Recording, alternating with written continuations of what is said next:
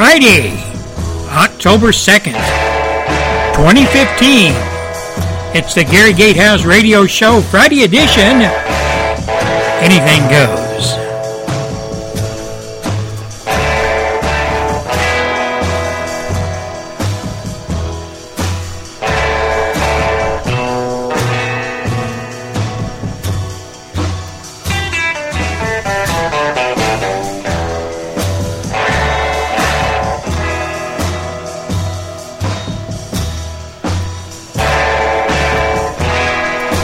Patriots, we have one hell of a show lined up today. I'm going to try to draw some parallels between two different movements in this country, two different political parties, two different trains of thought, if you will, politically, morally, where our country's at, where it's been, who's been involved, who is involved, who's getting away with murder, who's not. It's the Gary Gatehouse Radio Show shining the light of truth on those individuals inside our borders who are hell bent on destroying the values of the American people.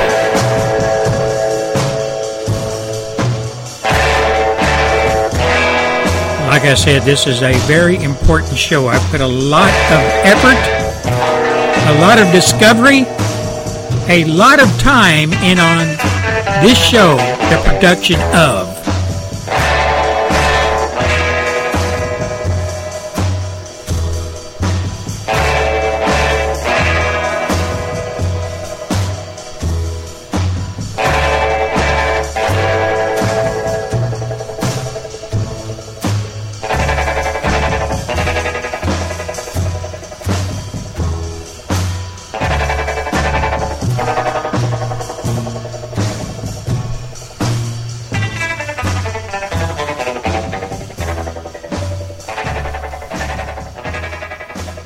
Patriots, fellow Americans, moms and dads, brothers and sisters, aunts and uncles, veterans, military, active duty, all you folks that still love your country, all you folks that still believe that America is the best thing that's ever happened to humanity since the beginning of God's creation here on earth.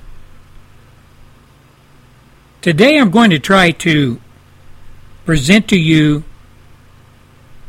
hard facts with some commentary. And I hope you go away from this two hour show with some information, with some updates, with a different perspective on looking at things here in the United States. Now, I know all you liberals, all you progressives out there, whether you be from the Republican Party or the Democrat Party or just people who don't belong to a party. A lot of you moderates. I hope this show kind of turns things around for you in the way you look at America. But I know a lot of you, once you get into maybe five or ten minutes of my show, will move on.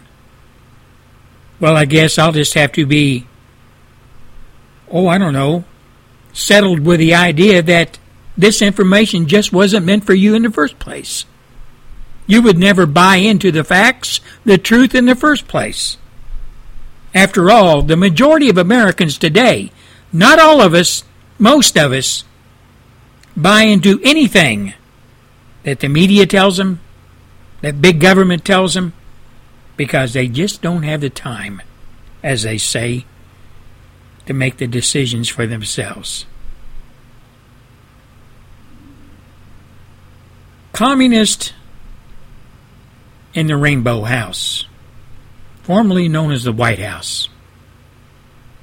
The Democrat Party, the party of death and perversion. Abortion, the murder of the unborn, the murder in the womb of unborn American citizens over 50 million, over 50 million Americans murdered in the womb, abortion, the evil tool of a political party who has no compunction whatsoever in proudly proclaiming Abortion is a right, and we stand by that right to kill human life in the womb. Please listen to this, patriots, all of you that still honor what God has created, human life. Listen to what a representative of the Communist Party, the party of murder and perversion, said about pro life, about murder in the womb. Listen to this. Is a uh, unborn baby with a human heart and a human liver a human being? The Supreme Court says that in the first trimester, they're not. Okay, so what species is it if it isn't a human? I am. I support the Constitution of the United States, and I respect the laws of this land. So, And that, isn't, that, you, that decision has already been made. okay, thank you. And I'm. That was Luis Gutierrez, a Democrat from Illinois.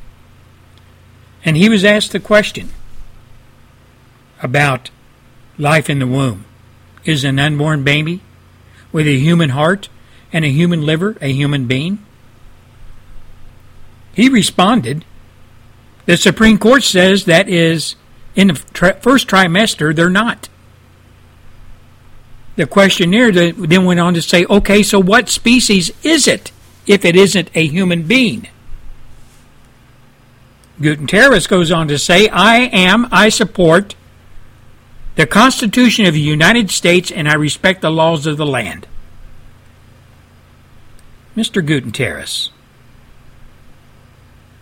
the stance you take for murder in the womb, what is your moral stance on this? Is this your political stance or is this the, your moral stance or is it combined on this issue? Or is the Supreme Court your moral guide, your church, your confessor?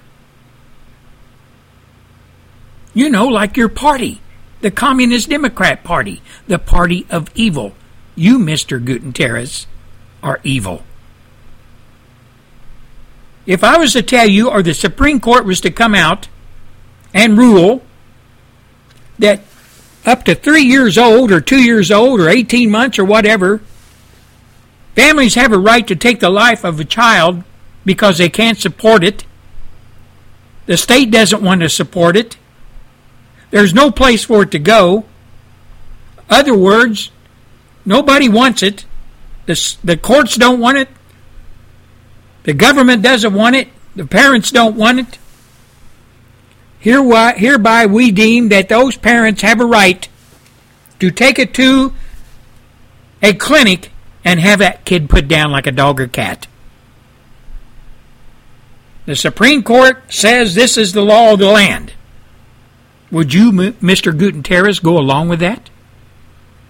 Would you say I have to abide by that because I, this is what I believe? The Supreme Court says this to be true, and I support the Constitution of the United States, Mr. Gutierrez. You support the Constitution of the United States. You come from the great state of Illinois. You're a Hispanic American. You do not support the American people on another issue amnesty to illegals. You don't want Americans out there that say no amnesty to illegals. You support amnesty to illegals. Because Mr. Gutierrez is Hispanic and a Mexican, I guess, and believes that all Hispanics and Mexicans that come across our border should be given amnesty. So help me God. You know, Mr. Gutierrez, you're just a product of the liberal, socialist, Marxist, progressive left. You have no heart. You have no soul. You go along to get along. You believe that the Supreme Court is the ultimate answer to the issue of abortion and the right to murder unborn babies in the womb. Why? Because they say so, right? So whatever the Supreme Court says, it has to be law. It has to be moral law. So you go along with it. Sometimes I would say about somebody like you that that person's probably misguided, just doesn't have all the facts. But knowing that you're a representative of the United States of America, you represent your constituents from Illinois who are fellow Americans, and you go along with the murder of unborn babies in the womb, you're no better than Satan himself.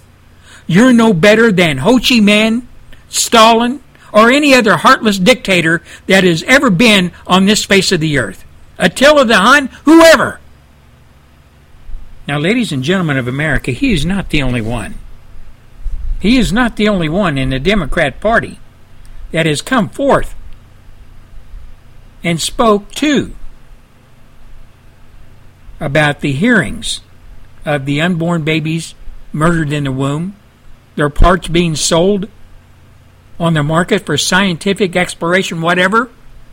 He's not the only one. Have a listen to this communist Democrat representative from Hawaii. Have a listen to what he has to say. Is an unborn baby with a human heart and a human liver a human being? Well, I don't want to talk about that. If it's not a human being, then what species is it? So, is it is it a human being or?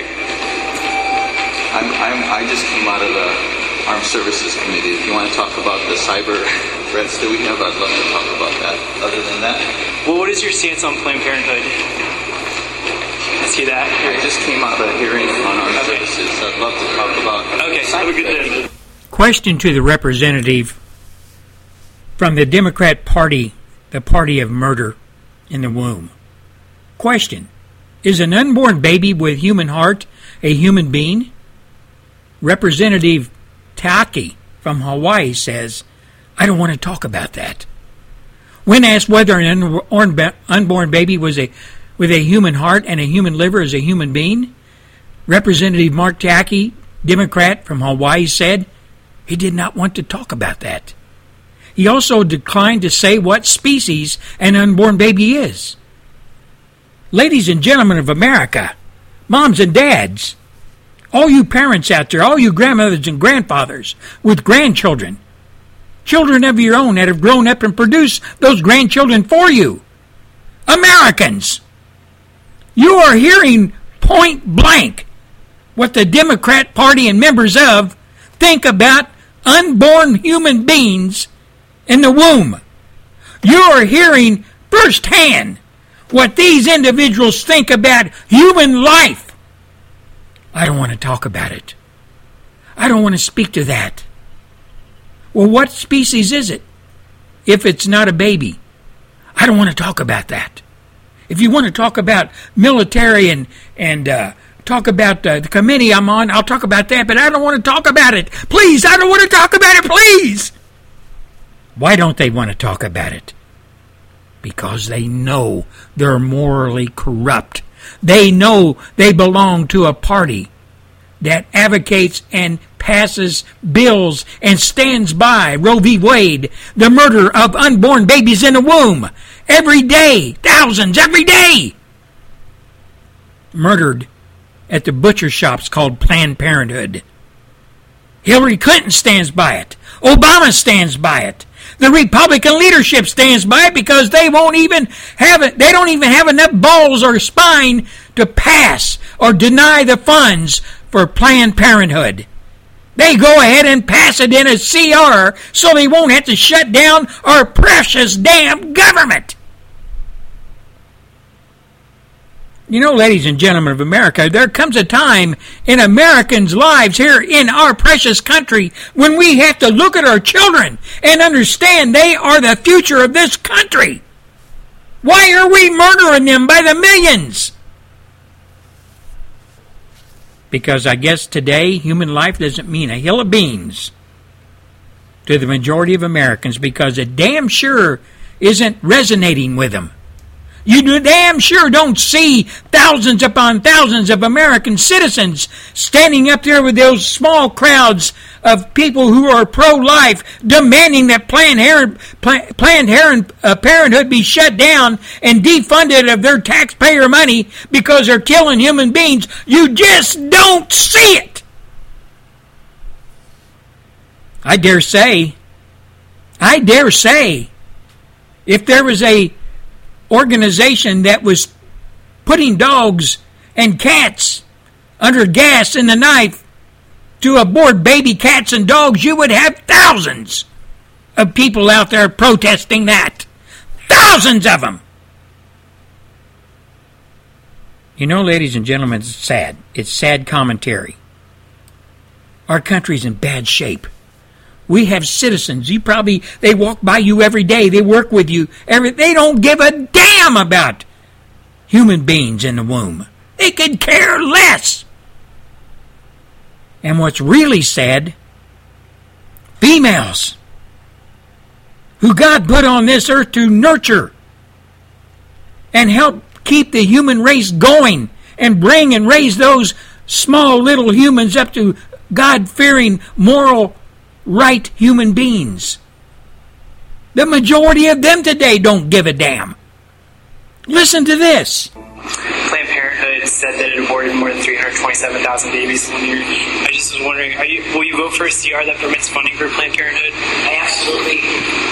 I will vote against anything that seeks to defund Okay, and is an unborn baby with a human heart and a human liver a human being? I will vote against anything that defunds If it's not a, if it's not a human being, what species is it? choose. I'm sorry. And I to respect a woman's right uh, to choose uh, and make decisions for her family and uh, as to what is appropriate for her and her family. That was Representative Nikki Tsongas, T S O N G A S, from the People's Republic of Massachusetts, a Democrat communist. And she said on Wednesday that she will vote against any effort to defund Planned Parenthood and avoided saying whether an unborn baby with a human heart and a human liver is a human being. She was asked point blank. Planned Parenthood said that it aborted more than 327,000 babies in one year. I was just wondering, Will you vote for a CR continuing, continuing resolution that permits funding for Planned Parenthood?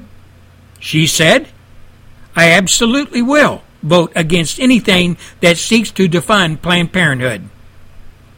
Reverend uh, Representative Tasaka said, I deeply respect a woman's right to choose and make decisions for her family and doctor as to what appropriate what is appropriate for her and her family. Well, if you're aborting them left and right, you don't have a family, do you? There's this another example, a prime example, of where the Communist Democrat Party, the party of murder and death in the womb, the party of perversion, is coming from. She sounded like a freaking robot. She was spouting the Communist Democrat Party line on abortion and the CR that was going to be voted on and passed by the Republicans. Three examples, ladies and gentlemen. Three examples of the party, the Democrat Party, the party of death. They sound more like robots.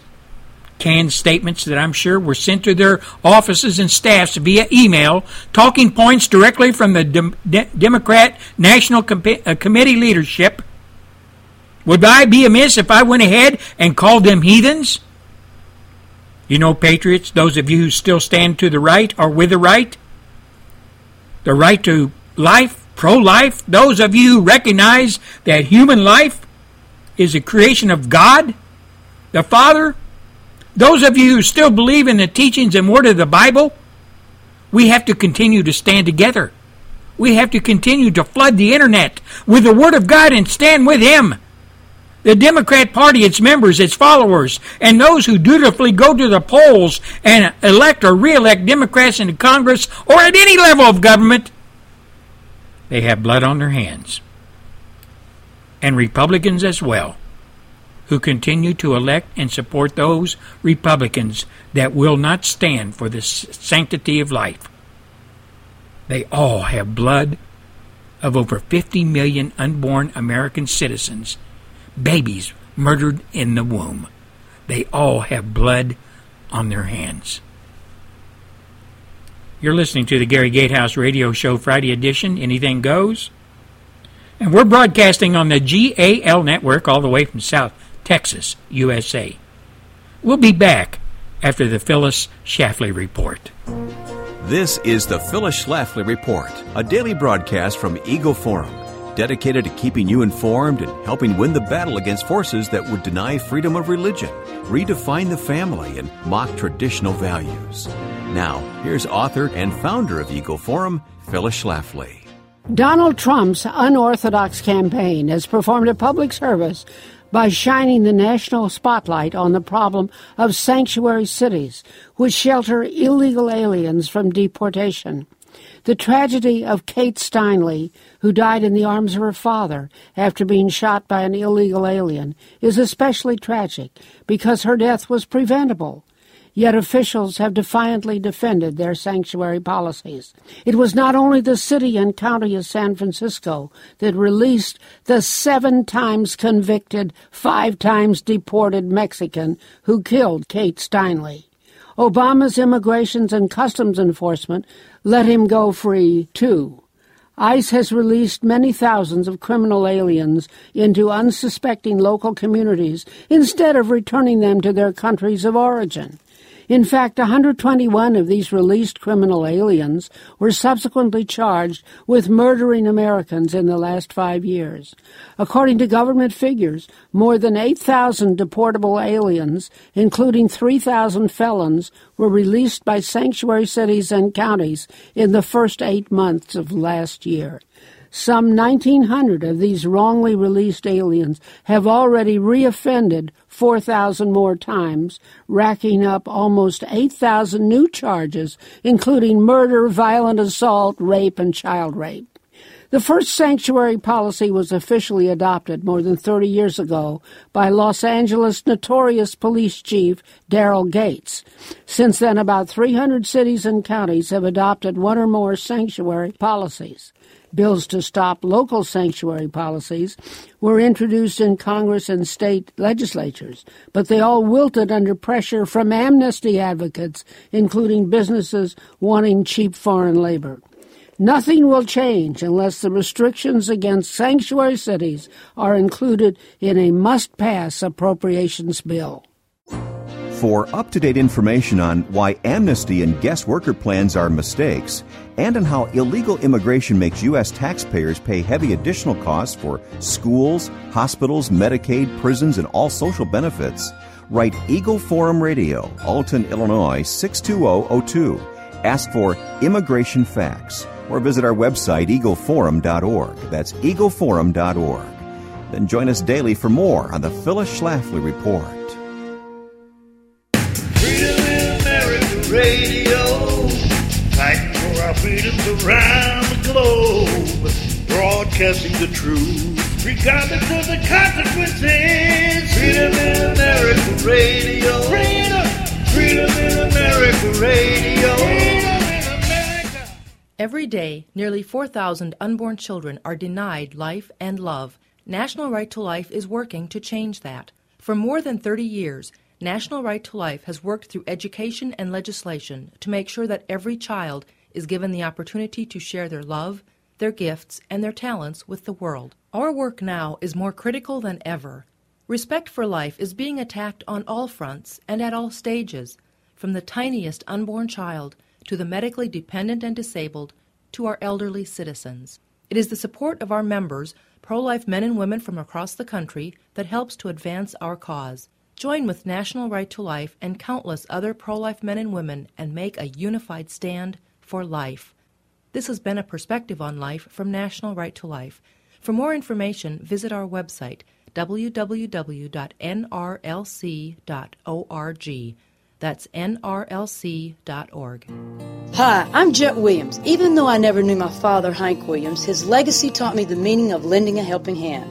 That's why I support the Orphan Foundation of America. OFA is committed to providing education, mentoring, and a workplace readiness for thousands of teens aging out of the foster care system. With the help of OFA's support programs, these young people can go to college and trade school, graduate, and make the leap from foster care to success. To learn how you can help, visit orphan.org. Now, folks, we know this is Friday and anything goes, so I thought I'd uh, cut to the chase on talking political and whatever and kind of just kind of relax a little bit to it. some music. How about it?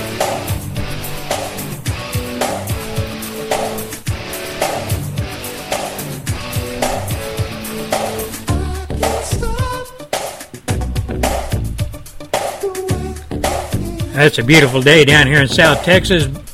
Probably about 94, 95 degrees, blue skies, white puffy clouds slight breeze. Kind of thinking about going to the beach.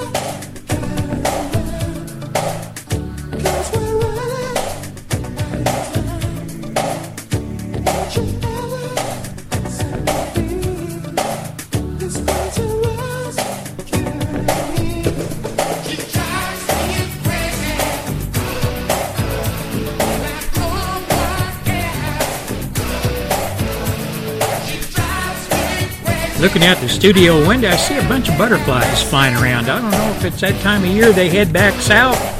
Talking about monarchs now. Every once in a while, we'll get a trail of them coming through the back of the property here that it goes for miles.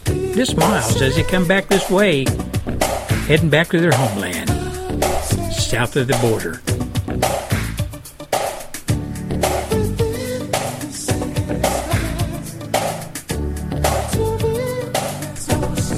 I'd like to give a shout out to all my listeners up there on Twitter. I hope you're having a great day. Hope you're succeeding in whatever endeavor you took on today or endeavors.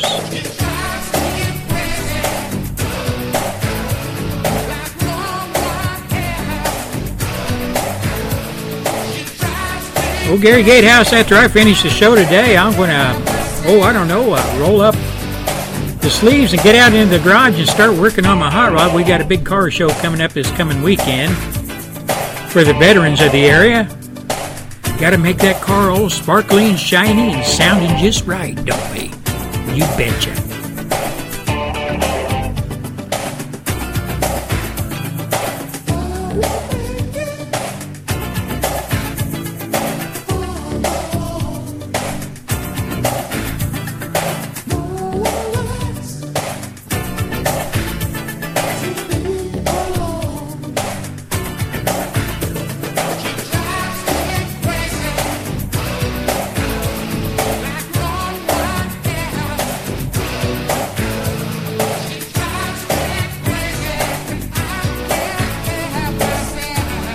I was just adding up my shows I've done over the years, and I'm pretty well north of a thousand five hundred shows. Wow.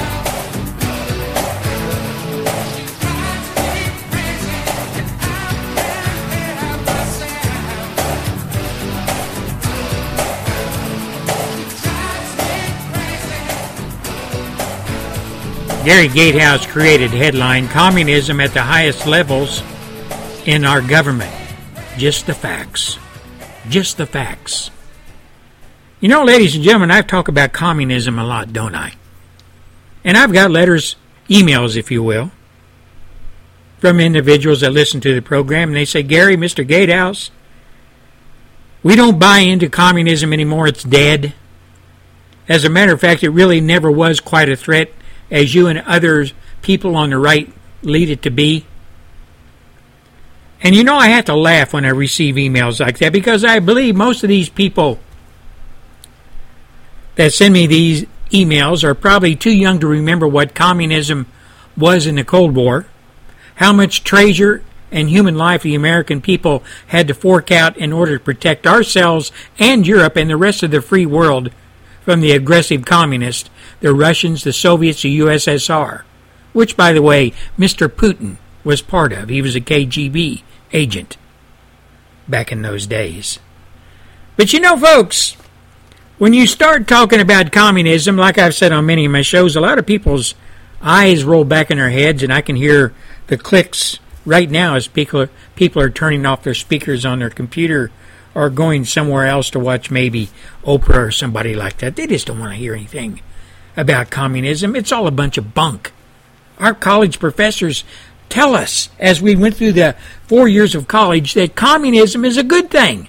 There's nothing wrong with it. You, you know, folks, what's really sad? A lot of young folks and a lot of baby boomers have bought into that. And they preach it as the gospel every damn day. But I want you to listen to this.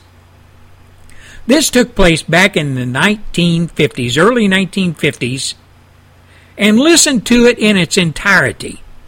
It reflects on what was going on then And please listen to what this man says because what he is saying was going on then in our government, in Hollywood, etc., is going on today at a much faster pace. But it seems Americans, they accept it as something that is just, it's just out there. It doesn't bother them. It doesn't hurt them. But listen to this. You might change your mind after this. Listen. Ladies and gentlemen, this war in which we're now engaged is not, cannot be a war between America's two great political parties. As I've often said in the past, certainly the millions of loyal Americans have long voted the Democrat ticket. Love America just as much.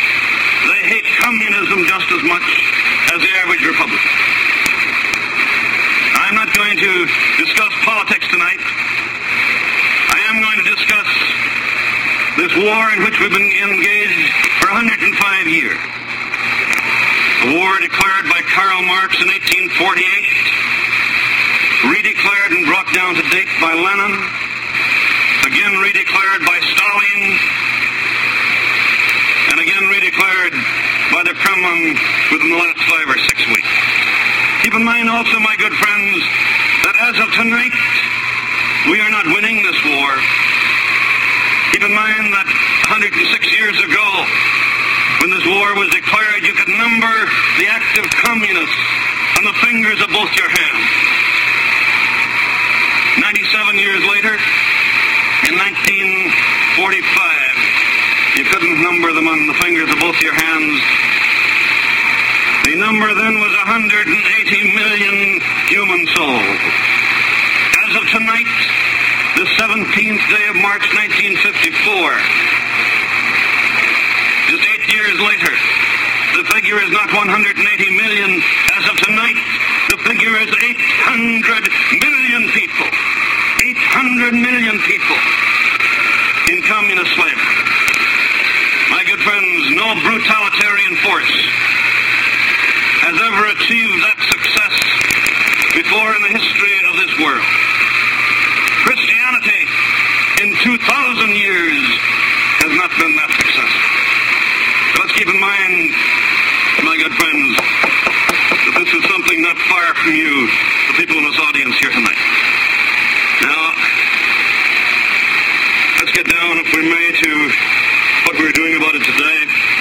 As you know, some of us in Washington have been sent down there.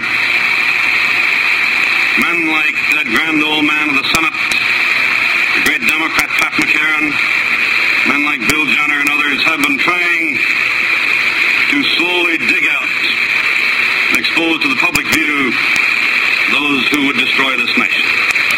Now you will see, you are seeing today, an all-out attempt to marshal the forces of the opposition, using not merely the communists, the fellow travelers, the deluded liberals, the eggheads, and some of my good friends in both the Democrat and Republican parties, who can become heroes overnight in the eyes of the left-wing press if they will join in the join with the jackal pack.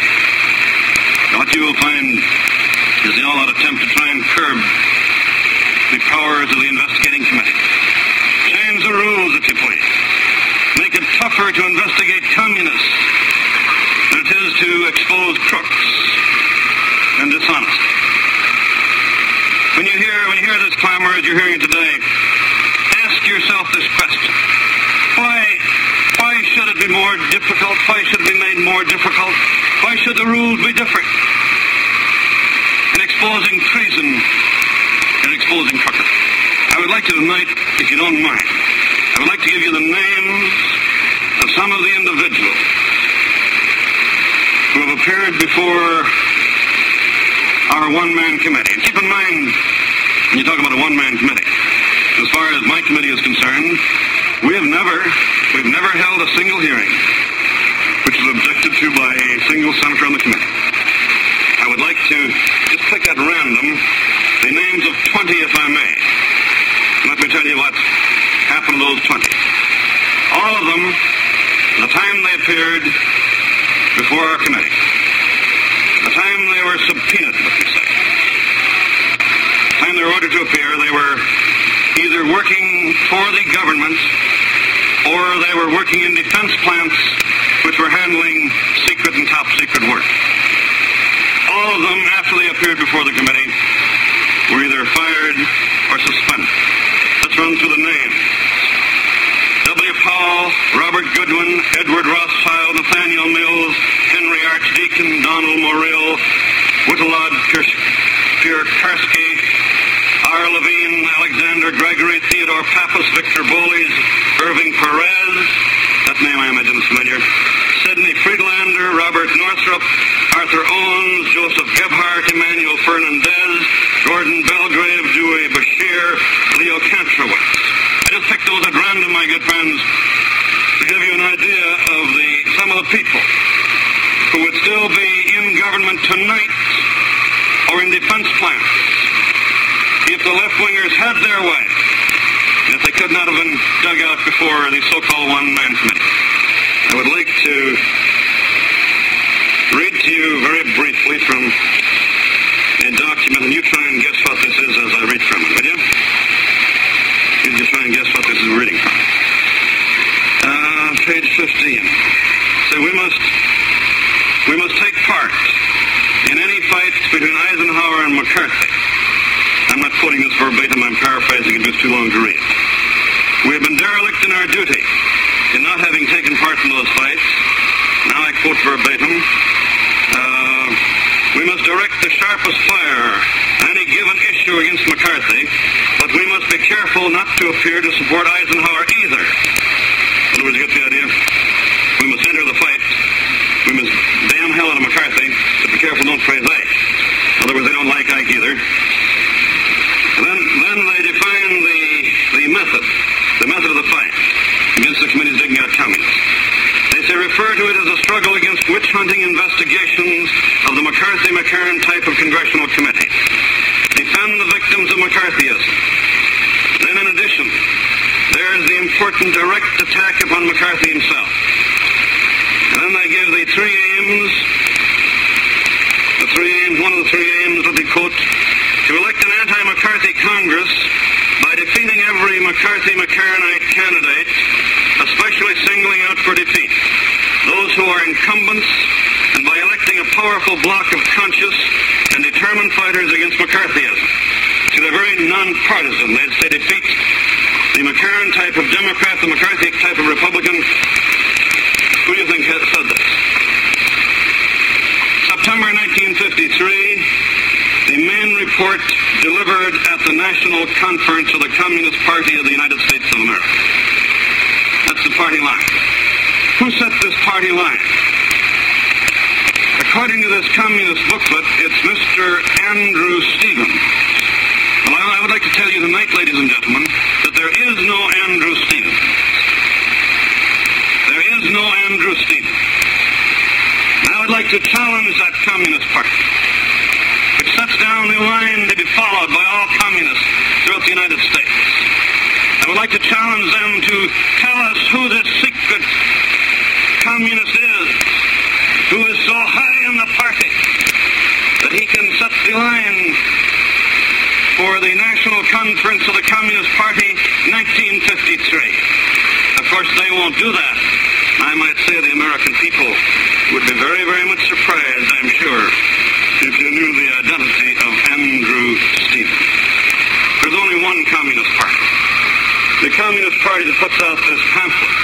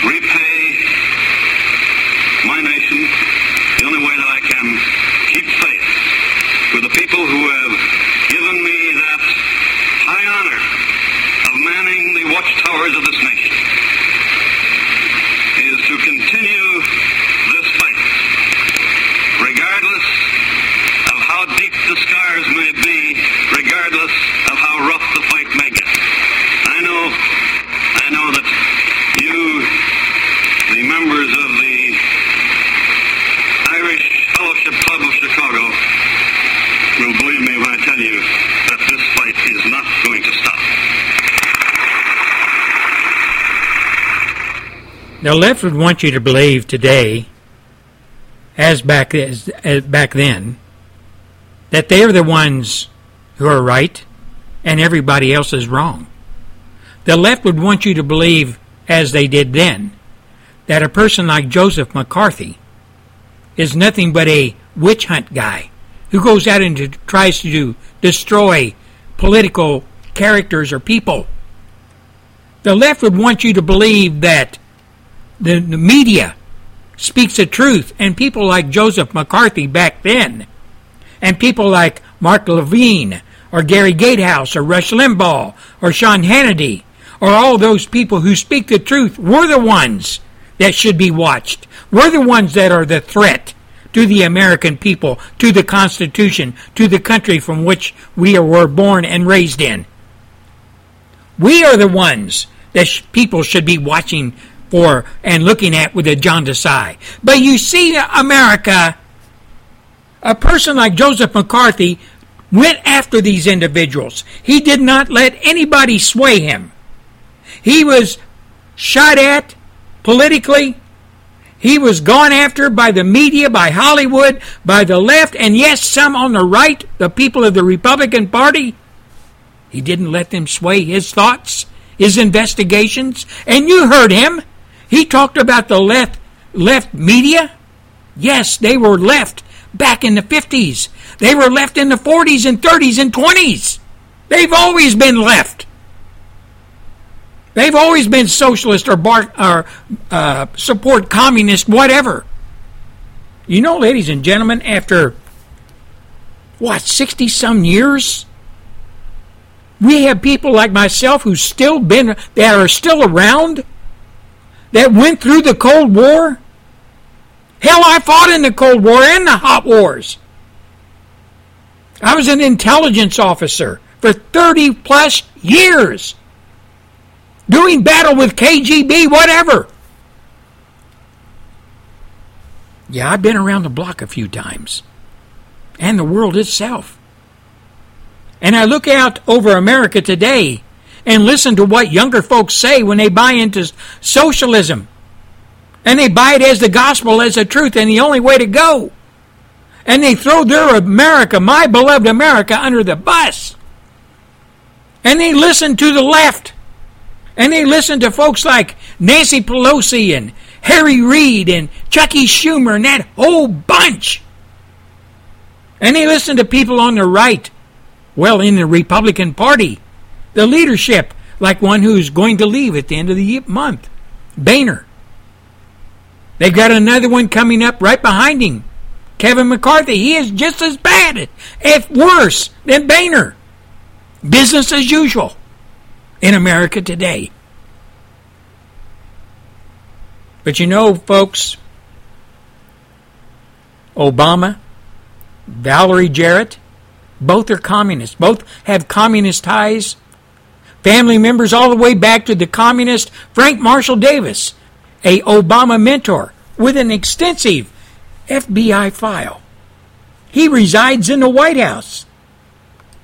And the person pulling the strings, Valerie Jarrett, her whole family is communist. Judicial Watch revealed that the dad and maternal grandfather and father in law of President Obama's trusted senior advisor, Valerie Jarrett, are, were hardcore communists and were under investigation by the United States government. Federal Bureau of Investigation files that were obtained by Judicial Watch reveal that the dad, the maternal grandfather, and the father in law of President Obama's trusted senior advisor and puppet master Valerie Jarrett were hardcore communists. Again, under the investigation of the Federal Bureau of Investigation. Jarrett's dad, a pathologist and genetist, Dr. James Bowman, had extensive ties to communist associations and individuals. His lengthy FBI file shows this. In 1950, Bowman was in communication with a paid Soviet agent named Alfred Stern, who fled to Prague after getting charged with espionage. Bowman was a, also a member of a communist sympathizing group called the Association of Interns and Medical Students. After his discharge from the Army Medical Corps in 1955, Bowman moved to Iran to work. FBI records show this. They reflect this. Now, according to Bowman's government file, the Association of Interns and Medical Students is an organization that has long been a faithful follower of the Communist Party line and engages in un American activities. Bowman was born in Washington, D.C., and had deep ties to Chicago, the epicenter of communism and progressivism in the United States of America. His ties were with the Chicago area communists, where he often collaborated with fellow communists. Judicial Watch also obtained documents on Bowman from the United States Office of Personnel Management, OPM, if you will, showing the Federal Bureau of Investigation was brought in to investigate him for his membership in a group that follows the Communist Party line. The Jarrett family Communist ties also include a business partnership between Jarrett's maternal grandfather, Robert Rochon Taylor, and Stern, the Soviet agent associated with her father. Jarrett's father in law, Vernon Jarrett, was also another big time Chicago communist. According to separate FBI files, again obtained by Judicial Watch as part of a probe into the Jarrett family communist ties. For a period of time, Vernon Jarrett appeared on the FBI Security Index and was considered a potential communist saboteur who was to be arrested in the event of a conflict with then the Union of Socialist Soviet Socialist Republics, USSR. the old Soviet Union. His FBI file reveals that he was assigned to write propaganda for a Communist Party front group in Chicago that would disseminate the Communist Party line among the middle class. It's been well documented, ladies and gentlemen. It's been well documented that Valerie Jarrett, a Chicago lawyer and longtime Obama confidant, is a liberal extremist who wields tremendous power in the White House Faithful to her roots, she still has connections to many communist and extremist groups, including the Muslim Brotherhood. Now, Jarrett and her family also had strong ties to Frank Marshall Davis, a big Obama mentor and Communist Party member with an extensive FBI background.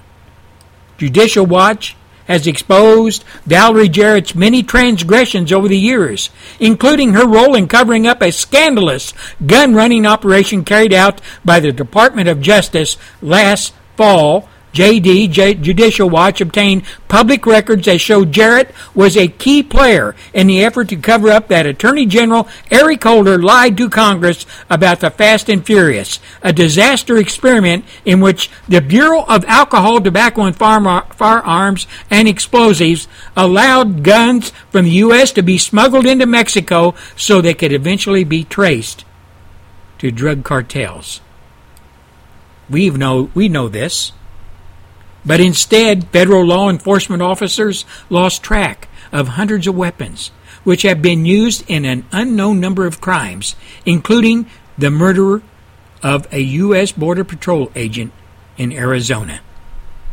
Now, way back in 2008, Judicial Watch got documents linking Valerie Jarrett, who also served as co chairman of Obama's presidential transition team, to a series of real estate scandals, including several house housing projects operated by convicted felon and Obama fundraiser friend Antone Tony Rezko.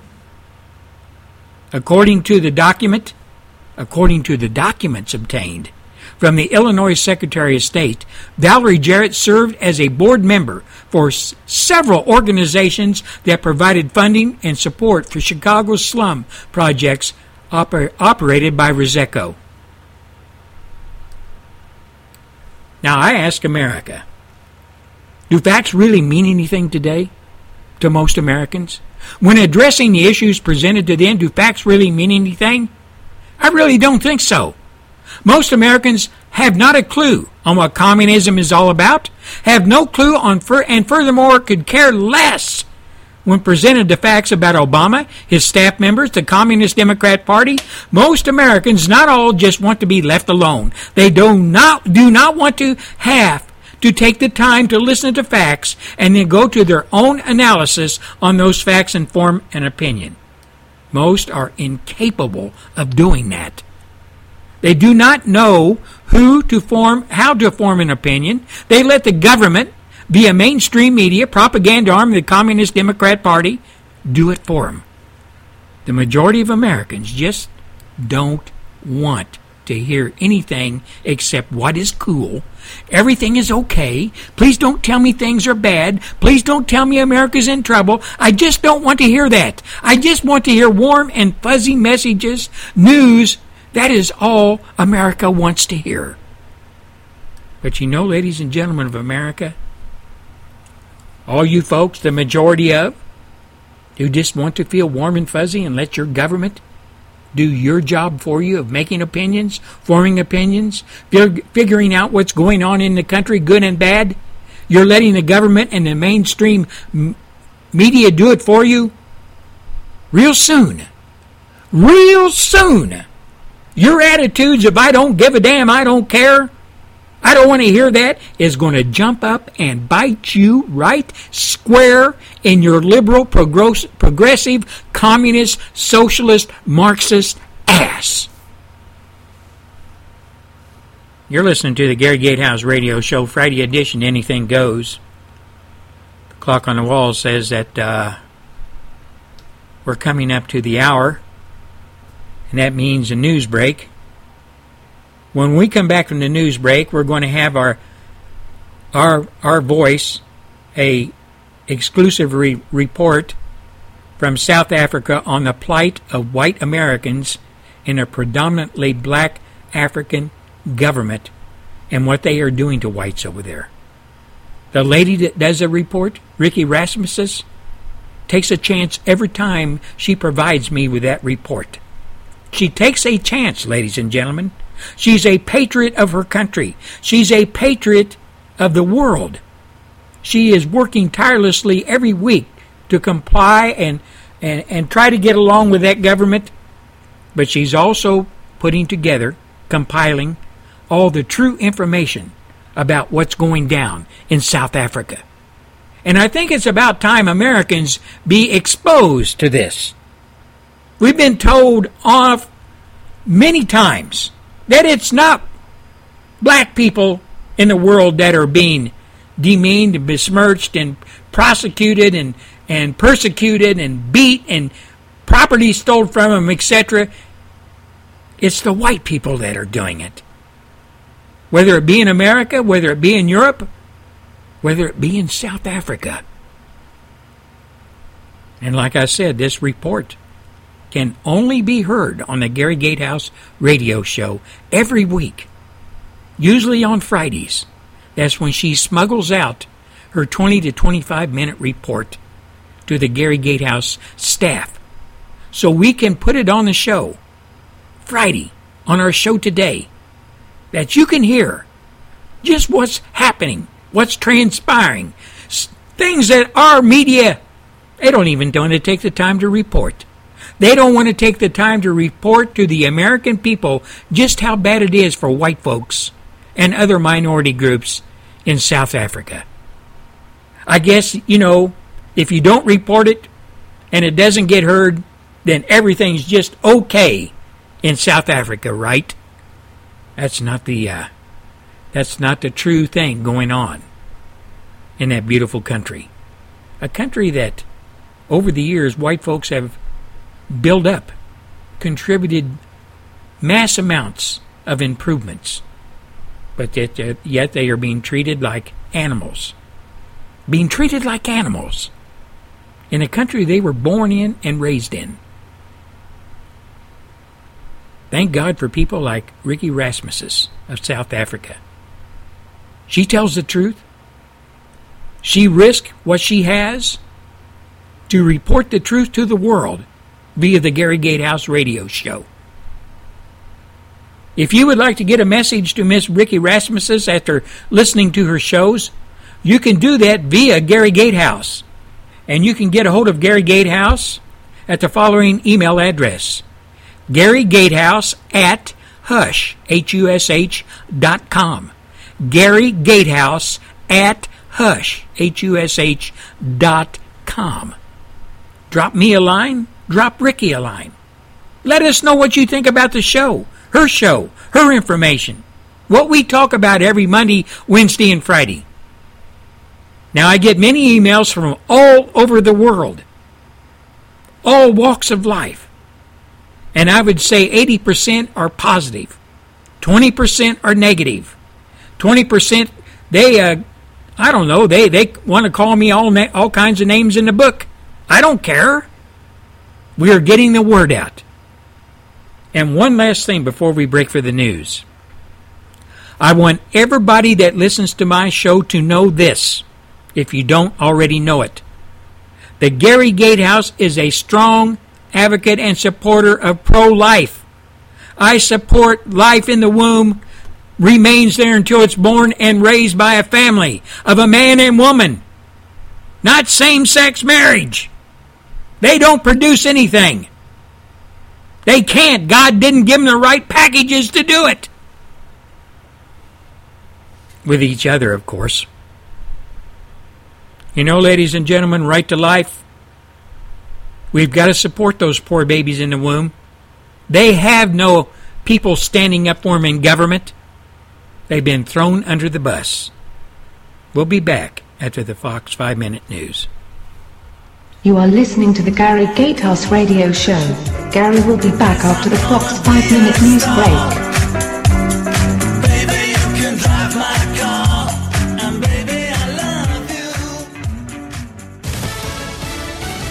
Fox Fox News Radio, I'm Bill Vitka. UCC, this is going to be the Snyder Hall.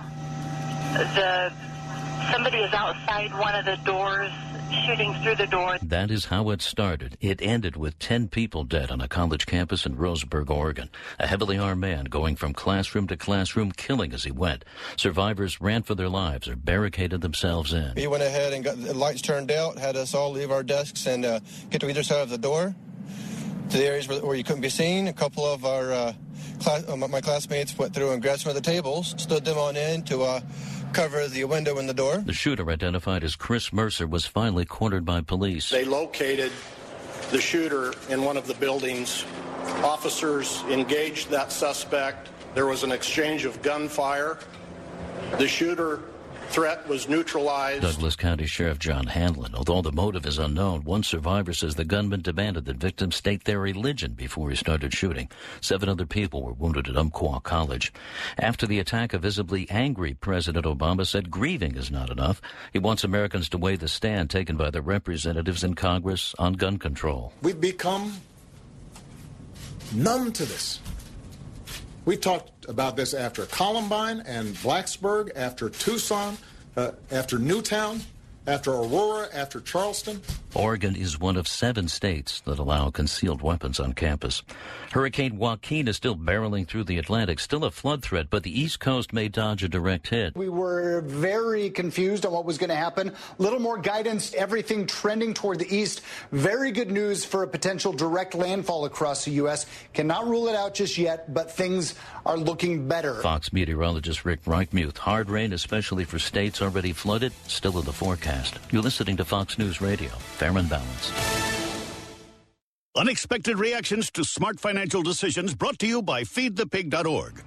Well, I finally did it. My student loan is totally paid off. I can't believe it. I can't believe it either. I paid more than the minimum each month, and soon enough, it was gone. So you're just giving up? Giving up on what? The life of luxury. Egyptian cotton, caviar Thursdays, designer everything. What are you talking about? Our plan. What happened to winning the lottery and mastering the art of the perfect mimosa? Hosting galas, wearing enough jewelry to require a bodyguard, vacationing in the French Riviera, and then buying it. I just thought maybe it was time to prepare for my future. You know, set some financial goals, make some smart investments, open a 401k. Financial goals? Investments? A 401k?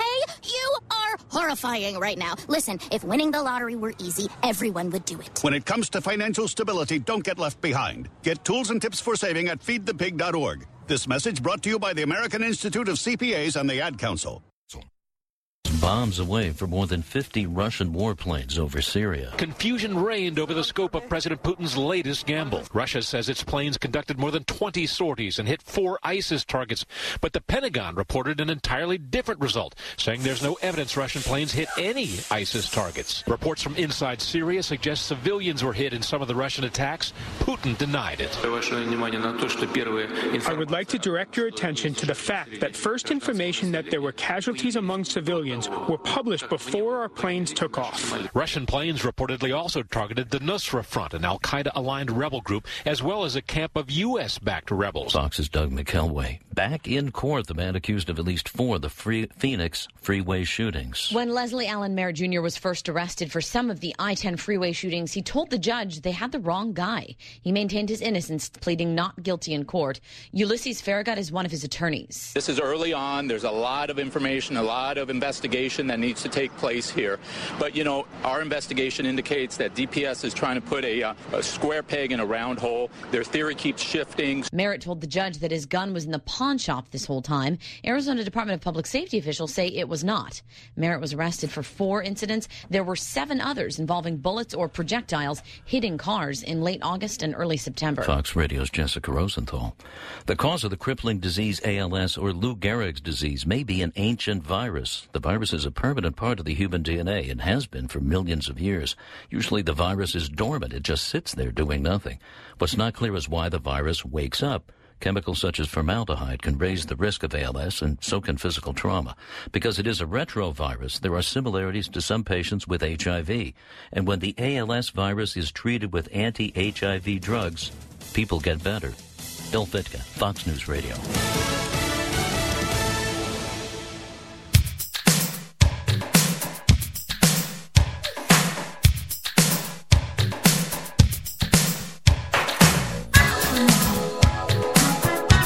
You are listening to the Gary Gatehouse Radio Show. That's right, darling. You're listening to the Gary Gatehouse Radio Show on freedominamerika.us, freedominamerikaradio.com, Restoration Radio International UK out of London, England, and the GAL Network from South Texas.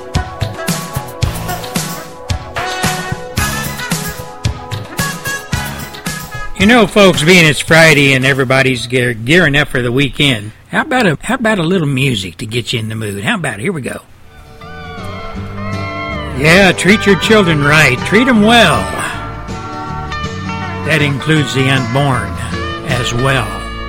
You who are on the road must have a code that you can live by and so become yourself. Because the past is just a goodbye. Teach your children well, their father's hell did slowly go by, and feed them on your dreams the one they picked. Just what are your dreams today, America? A better place for your kids? A better place for all America? Or is it going to be a conglomeration of heathens, morally bankrupt, I don't give a damn people, just running around bumping into each other, pointing the finger at each other, hating each other? Kind of like what it is right now, isn't it? And you of tender years can't know the fears that your elders grew by. You know, there are certain factions in this country that just can't identify themselves with the truth, and when the truth comes out, they hate it. They deem it as hate speech, whatever. They use that to cover their tracks of their debauchery, their heathenism, their downright rejection of human life and human beings, and stand with those who stand with abortion as the gospel of the left for which it is and is preached every day here in America. Don't you ever ask them why. If they told you, you would cry. So just look at them and sigh.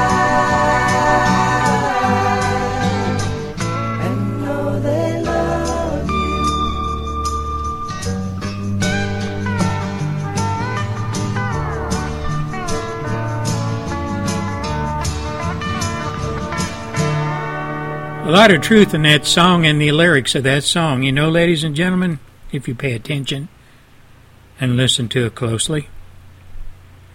The most precious commodity in the world is our children. The most precious commodity in the United States of America is our children. And future generations we will never, ever have the opportunity to look at, to speak to, to talk with, will be long gone. What are they going to write about us? What are they going to write about American parents today? Are they going to go along with all this abortion and murder in the womb as they do today? Or are they going to look back at us and say, those people were worse than animals? How could they ever do it to a human being? How could they ever rip it apart and sell its body parts to some laboratory to conduct experiments on? What kind of people were they? You know, it's not just future generations that's going to be asking that question. All you folks that still believe in Christianity, still believe in the Bible, still believe there will be a day coming where we are going to all have to attest to what we did here on earth. That day, we don't know when it's going to be. It could be eons from now. I remember when I was a kid, I asked a priest one day, yeah, I went to parochial school. And his name was Father Kramer. Father Kramer was his name. Was just a parish priest. And I look back, he was he was a young guy. He's probably in his oh, I don't know, mid to late thirties, somewhere around there. And I was a, a kid in the seventh grade. And we was having a discussion on theology, not just Catholicism, about Christianity. And what the Bible taught us. What Jesus Christ preached to the masses. What God passed along to us through the Bible. And for some reason I said, Father Kramer, could you please tell me what eternity means? I have no idea what eternity means. Can you tell me that? What it means? And he thought for a moment. And he looked at me and the rest of the class and he says, Eternity, nobody can really understand what eternity is. We just come up with the answer it's forever. There is no time frame to tack to it. It's forever. But let me give you a little idea. If you want to tack a, tack a time frame to the word eternity, maybe this will help. As you kids know, I hope you do anyway, you study your geography. Mount Everest is the tallest mountain in the world. Consider this a little sparrow flies by the tip of Mount Everest every million years, and its wing brushes against the tip of that mountain. Every million years, mind you. And over the eons, over the millions and billions of years, with that sparrow flying by, or its its uh, uh, people, uh, sparrows that come after it, fly by and brush its wing against the Mount Everest, tallest mountain in the world. Eventually, it's worn down level with the, with the ground. Mount Everest is worn away, and it has taken millions and millions and billions of years because that sparrow flew by and brushed its wing against Mount Everest. And there we stand at it today, and we see it in our mind's eye. There's nothing left of Mount Everest. It's worn down completely, like it was never there. He says, when that day comes, after all those billions of years of that sparrow flying by, whisking its wing against Mount Everest, and eventually wearing it down to what we see it in our mind's eye today, nothing, it's gone, eternity will just be starting. That stuck with me for all these years. And I had to say to myself, as I do today, my God, there's got to be a God. How can there not be a God? How can there not be an all loving God? It says in the Bible that He created us to His image and likeness. We are as much a part of God as He is of us. He created us individually. Yet, most Americans consider themselves gods. The people who work in Planned Parenthood are the creators and the destroyers. They are gods. They rip the creation of God out of the womb and destroy it, rip it apart, and sell the body parts to the highest bidder. God's creation.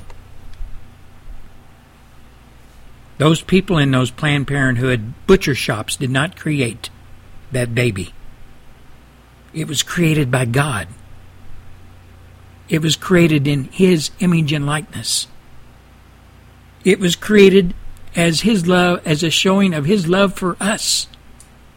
It was created through the mother and father, the propagation, the, the union of a male and a female with the packages that God gave them to keep the human race moving forward. But there are people in this country that says that is all bunk. That is all BS. We are the gods. We have the right to say who lives and who dies. But it first starts with a woman carrying the baby in her womb. She has to make a conscious decision. She has to make a decision, probably with input from others around her, maybe her husband, her boyfriend, whatever. Yeah, we've got to get rid of that. It's cutting in on our party time. It's cutting in on our abilities to further our careers. I don't want that damn thing right now. It ties me down. I want to be free. After all, it's just a parasite in my womb. It's just a hunk of meat. Those people tell me that. They can get rid of it in a few minutes. And all I have to do is lay down the money, climb up on the table, and they will do the rest for me. And off to Planned Parenthood and the butcher shops they go. And Planned Parenthood sits down and counsels them and says, You betcha. We'll get that thing out of your gut as soon as possible. We know you have a career, and we know this is getting in your way. We know that that thing in there is nothing more than a hunk of meat. That's all it is. We'll take care of it for you. Show us the money. So off to the abortion clinic operating room she goes. Lays down, and the abortion folks, the butchers, practice their trade.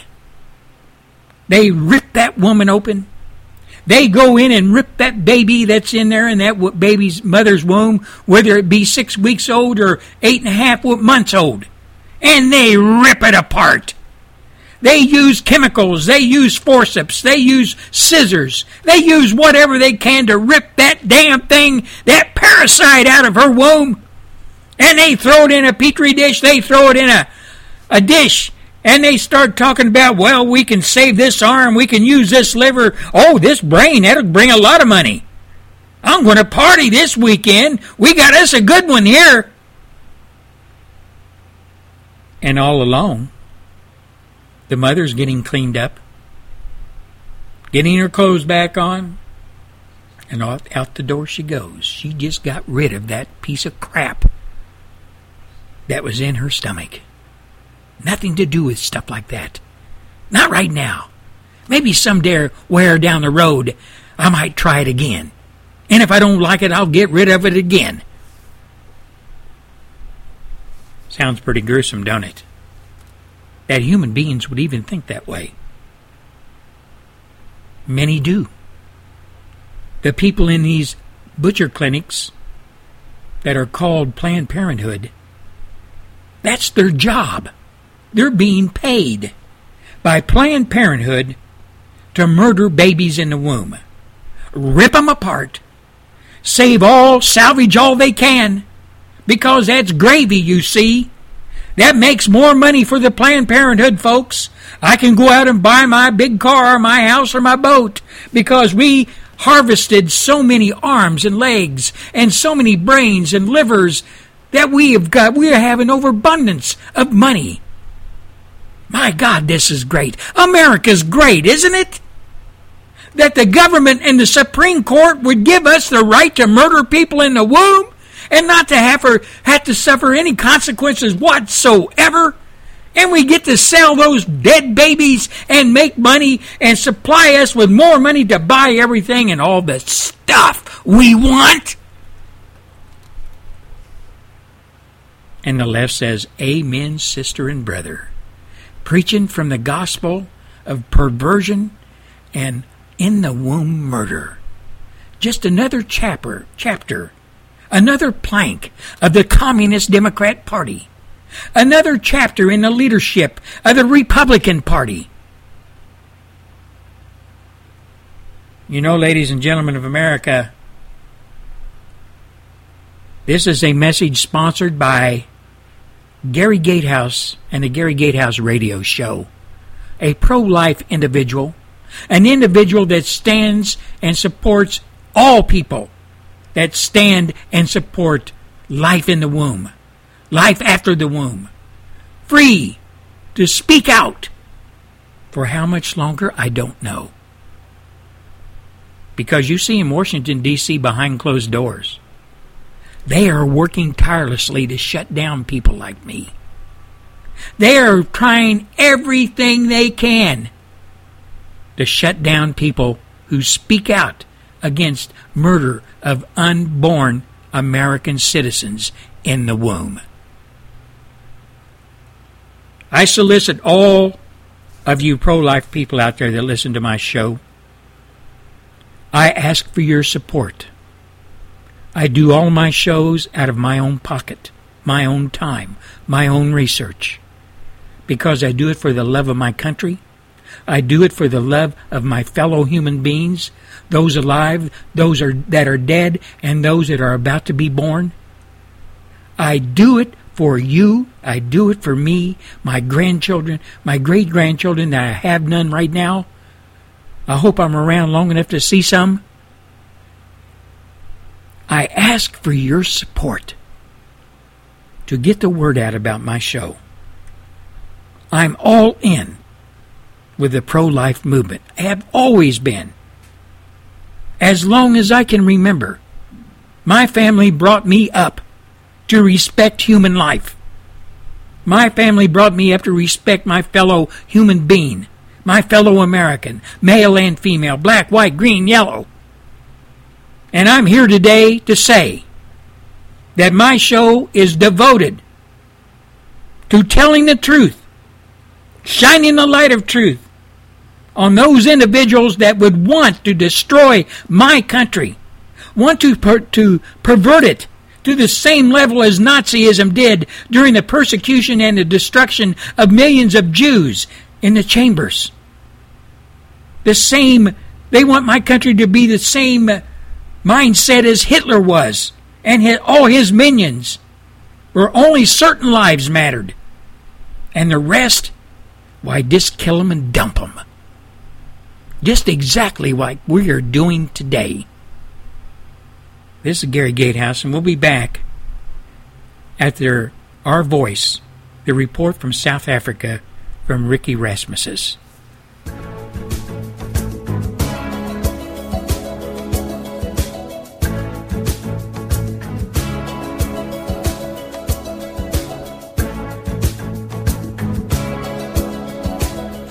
Hi there, and welcome to Gary Gatehouse Show. And thank you for listening to me, Ricky, with our voice. I am trying to get you to understand what the South Africans have to live with on a daily basis.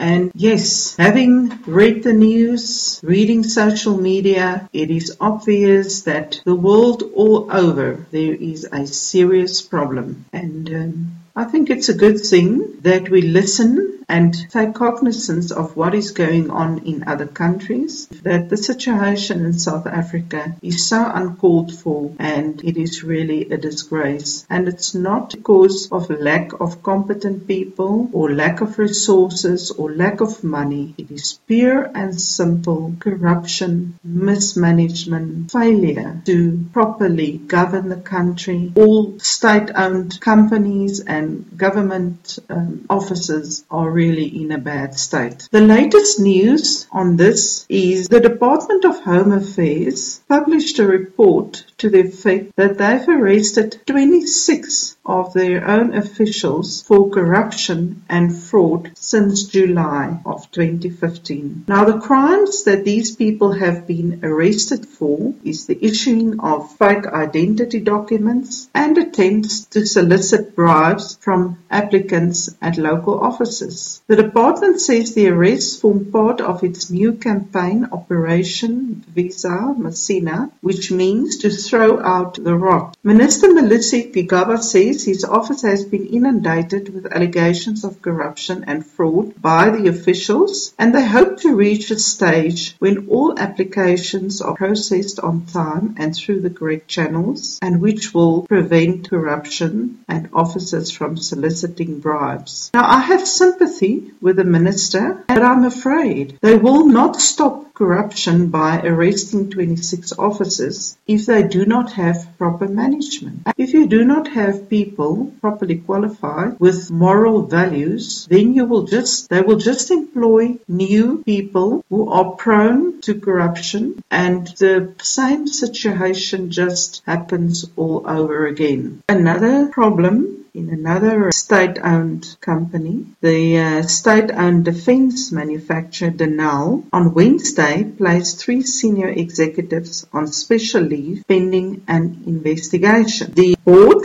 of Denel placed the CEO Riaz Saloojee, the chief financial officer Fikile Mhlontlo, and the group company secretary on special leave. They will be on leave while the Denel board investigates a variety of issues, including recent business acquisitions made by the state-owned entity. Now, Denel is the largest manufacturer of defense equipment in South Africa and operates in the military aerospace and landward defense environment. That Denel had acquired Land Systems South Africa from BAE Systems, with BAE yesterday announcing the sale of its 75% stake in LSSA. Said Denel took over the majority ownership stake for 641 million cash, although the complete acquisition cost Denel 855 million, as it also bought the remaining 25% stake from BAE Systems partner DGD Technologies technologies. Now, if one listens to these amounts that is spent by Denel, and you hear that three of their senior people has been suspended because of an investigation in the financial management of the company, then you can think of the major problems experienced due to corruption in the state. Titles. As a result of the high corruption, former COSATU General Secretary Zwelinzima Vavi arranged a mass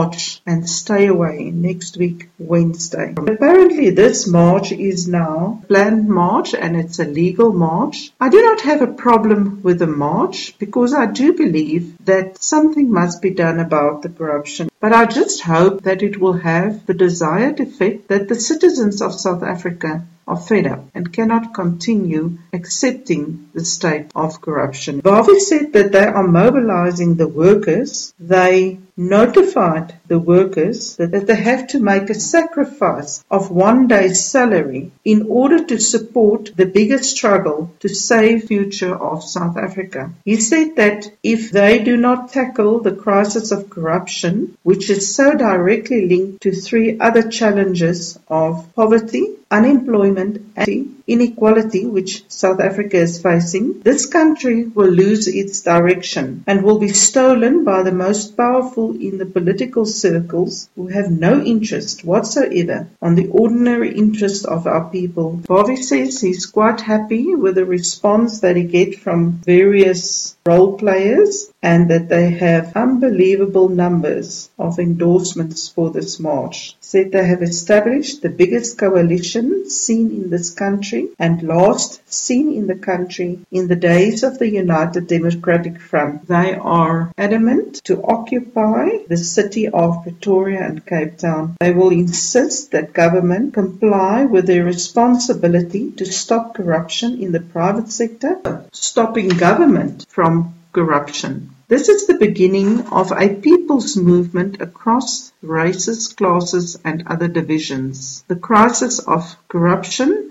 must be rooted out of South Africa. He said that South Africans must understand that they are not a hopeless, helpless crowd and that they can do something about the current state of affairs. Vavi further said that a few politically connected hyenas were stealing a bright future from the rest of the South African populace and let's reclaim our power from those who are actively destroying the future of our children. The marches, to be led by civic society, would start a direct engagement engagement with government on pertinent issues, including the protection of whistleblowers and respect for the office of the public protector, which was facing frontal attacks. Now we have an excellent public protector, Ms. Tuliman Madonsela, who really does a stellar job, but that does not help us at all because every investigation that she has done so far and where she found blame in the government, even with our President Jacob Zuma,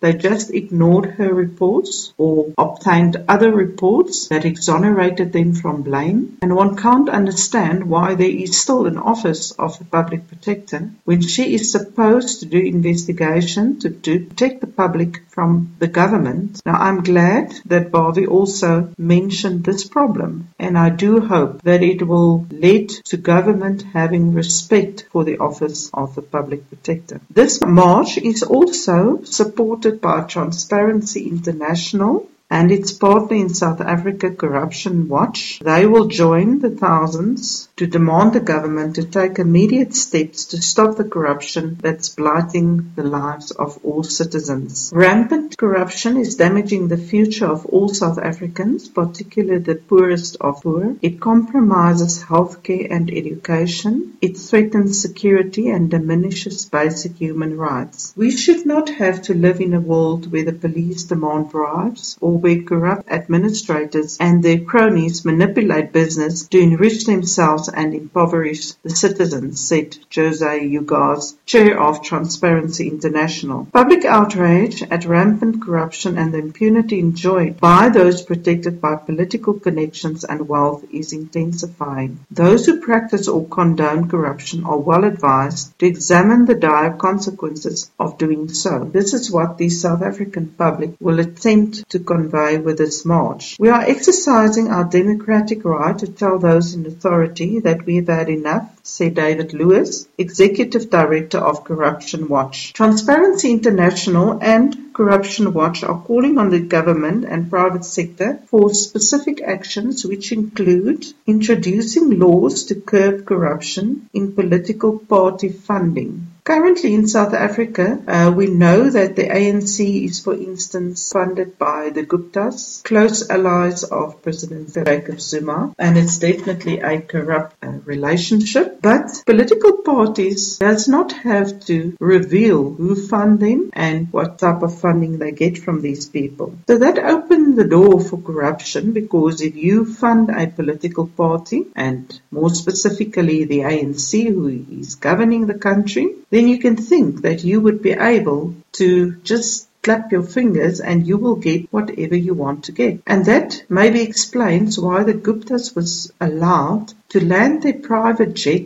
at the Waterkloof Air Force Base with family members of the Guptas attending a wedding at Sun City. None of the normal security protocol were, were followed and even though all fingers pointed to President Jacob Zuma having authorized this landing, nothing happened. And the only people that were blamed were the uh, officials working at the Air Force Base and who only did what they were required to do. They only complied with the orders that they were given. Another action that Corruption Watch and Transparency International require is lifestyle audits of senior public servants, which is also a good thing. Strengthening whistleblower protection laws. Apparently, there's already less whistleblowers in South Africa due to the consequences of whistleblowing. A fourth step is strengthening the anti-corruption institutions, including the Office of the Public Protector and the Auditor General, and implementing their findings. And as I said, currently their findings are not implemented. More involvement of the public and civil society in the appointment of the Commissioner and the Deputy Commissioners of Police, as well as the National Director of Public Prosecutions. Mandating public registries of the real owners of any company that bids for a public contract to ensure there is no conflict of interest or cronyism in public procurement. Committing to sign the Extractive Industries Transparency Initiative issued by Transparency International. Now this all sounds very good and I am all for this march and for what they want to achieve and I really hope that they will be able to achieve some of these um, actions. Another incident of corruption and or mismanagement is currently, or it's not currently, it's been ongoing in the um, South African Broadcasting Commission. The, the, Democratic Alliance said it wants the Communications Minister Faith Muthambi's head to roll over Hlaudi Motsoeneng's controversial pay raise. Now, even though the African National Congress condemned the salary increase of 912,000 rand increase to 3.7 million rand of the CEO of the um, SABC, they have not really done anything to stop this. Now, this 3.7 million salary is even more than what the state president, President Jacob Zuma, earned. Mr. Hlaudi Motsoeneng was already investigated by the uh, public protector and she condemned two previous salary increases that he gave himself. But the minister didn't concern themselves with the report of the public protector and allowing the COO to again increase his salary with this enormous amount of money. Minister Muthambi publicly disagreed with the ANC's discussion document that states that there's a leadership crisis at the SABC. Muthambi pressurized the SABC board to recommend Motsoeneng for the position of COO in defiance of the public protector's report, which found that Motsoeneng had unlawfully increased his salary three times within one year. It was also the minister who saw to it that the SABC board members who voted against Motsoeneng's appointment were unlawfully removed from office. So if the ANC is serious about dealing with Motsoeneng, it will put pressure on the president to remove Muthambi from the cabinet. Muthambi's removal would send out the clearest signal that the ANC has finally lost patience with the never-ending shenanigans at the SABC. The cherry on top is that uh, Mr. Motsoeneng does not uh, believe his salary is too high. He says there's nothing wrong with a black man earning a big salary. And he says everything is fine with the SABC. But that is not true. Hlaudi himself seems to think that even though he's incapable of doing his job effect as is evident from the SABC's sterile performance, he deserves a million rand a year more. He said that anyone who is able to generate revenue for the SABC should be rewarded accordingly, even if those people are cleaners. His salary has increased more than tenfold in the last five years, shooting up from just under 400,000 per annum to 3.7 million annually. Now, if the SABC was a well-managed um, company and doing financially well, one could have maybe given a blind eye to this, but the SABC ran at a loss of over 365 million. Any businessman would tell you that that is just ludicrous and unacceptable. When one looks at this corruption and mismanagement, one has to consider the following, and you will think that this cannot be true. But yes, as they say, um, fact are stranger than fiction. I have said so many times that if you have a business, then you want the best people employed in that business. Can you imagine working for a company that has a little more than 500 employees with the following statistics? 29 have been accused of spousal abuse. 7 have been arrested for fraud. 19 have been accused of writing bad checks. 117 have directly or indirectly bankrupted at least two businesses. Three have done time for assault. 71 cannot get a credit card due to a bad credit record. 14 have been arrested on drug related charges. 8 have been arrested for shoplifting. 21 are currently defendants in lawsuits. 84 have been arrested for drunk driving in the last year. That is 373 and approximately 70% of the employees. And can you guess which organization this is? It is the 535 members of the South African Parliament. And then you must remember our President Jacob Zuma is one of the persons who has a number of cases pending against him and being investigated against him. And he has up to date thwarted all of them. Even the investigation by the public protector which found that he must pay back some of the money spent on his Nkandla homestead he managed to ignore. Now, I have now mentioned all the negative issues, but I believe I also have to mention positive aspects. The President has signed the Maintenance Amendment Act 9 of 2015 in September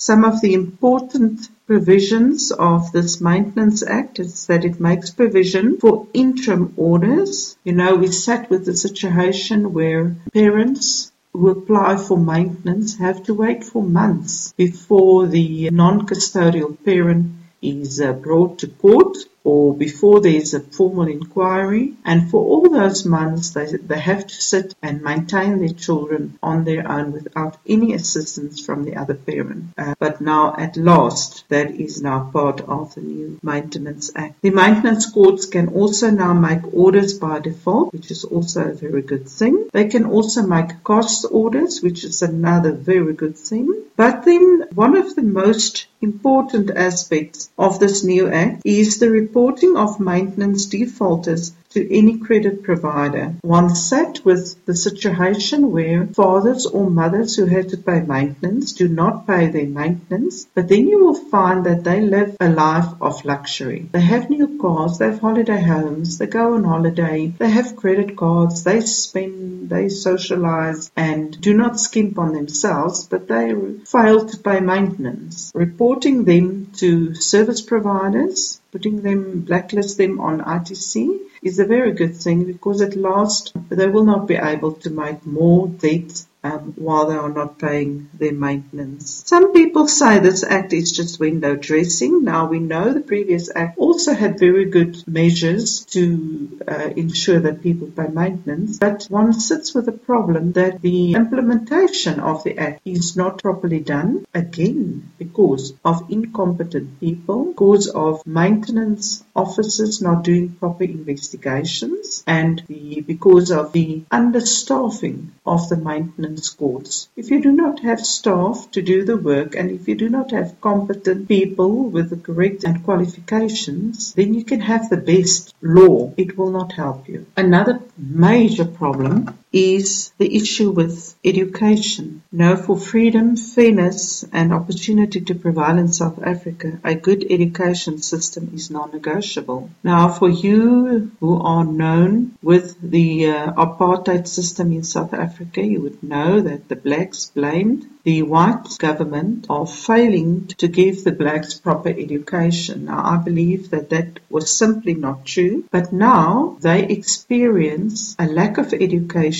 at the hand of their black brothers. The major problem in South Africa is the South African Democratic Teachers Union. According to the Department of Basic Education, half of children in South Africa cannot read by the end of grade 3. The crisis is one of the main drivers of inequality and suffering in South Africa. Children are not being given the literacy and numeracy skills they need to be able to break out of the poverty trap and access opportunities. Term economic growth. The crisis in our education system is not about budget constraints. South Africa spends four times as much as Kenya does on each primary school student, and yet Kenya outperforms us in both literacy and numeracy. This dismal standard of education in South Africa is largely due to political interference. It is necessary that our education system be designed and run by education experts for whom our children's interests are the top priority. Instead, it has been commandeered by the SADTU,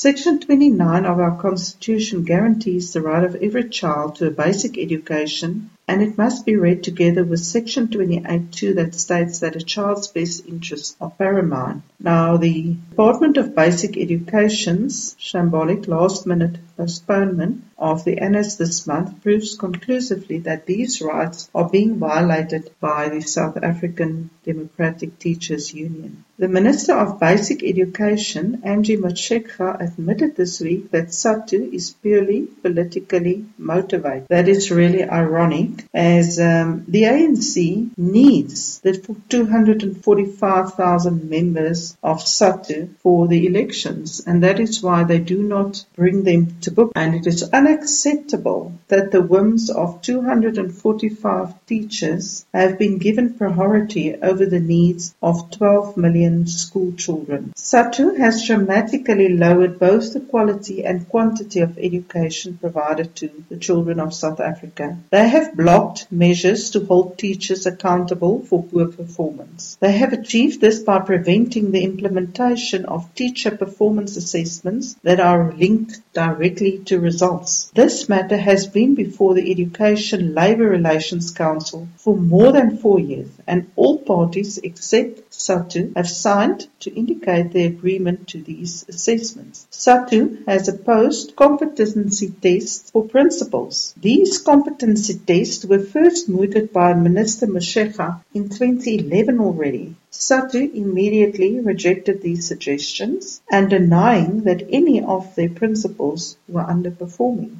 SADTU even demanded the resignation of the Minister and the Director General, and they choose critical times in the education calendar, such as exam periods, to push for their demands. They know full well that this will increase the pressure on the uh, Department of Basic Education to accede to their demands. An example of this is the unlawful strikes and incidents of intimidation that took place during the 2014 matric preliminary exams. SADTU members not teaching were then used to campaign for the ANC for the national election that year, and SADTU is widely alleged to be interfering in the management of the education system. It appears that SADTU has been allowed to exercise disproportionate and undue influence in a corrupt manner and on a massive scale. Nowhere is it clearer than the much publicized SADTU Jobs for Cash scandal. An investigation into this scandal, instituted by the Minister of Basic Education Angie Motshekga and headed by Professor John Volmink, probed allegations that SADTU officials in KwaZulu-Natal had insisted that the department reduce the educational requirements for teaching posts from degrees to diplomas and that SADTU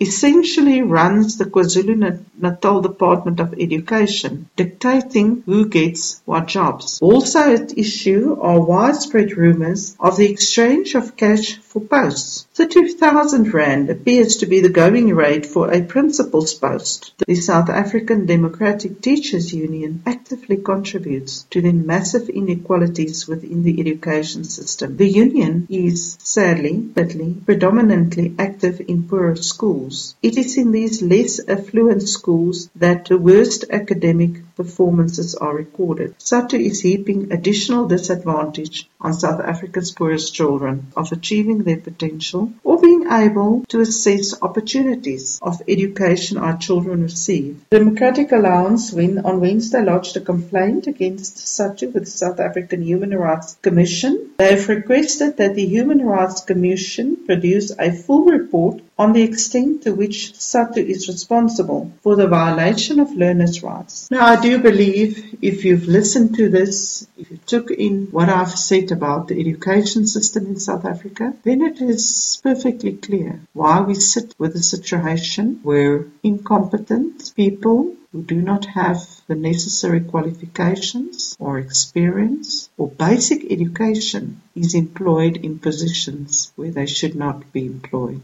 And the ANC does not have regard for the children of South Africa. Thank you, people. And I will appreciate if you would um, send me an email to admin at weboso, W-E-B-O-S-O dot org, and um, you can ask questions or you can ask me to address you on a specific issue about South Africa. Good night. Thank you, Ricky. What a brave woman. And you can hear Ricky Rasmus's Our Voice each week on the Gary Gatehouse radio show. We'll be right back after a few short messages.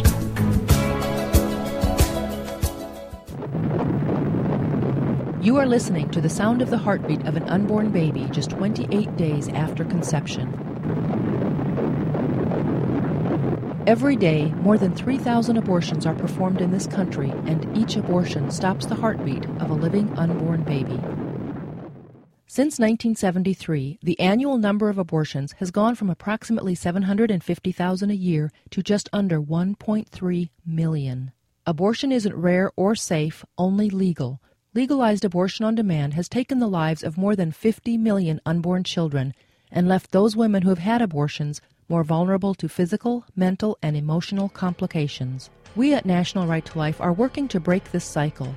We are working for the day when both mother and child will be welcomed, loved, and protected. Won't you help us? This has been a perspective on life from National Right to Life. For more information, visit our website, nrlc.org.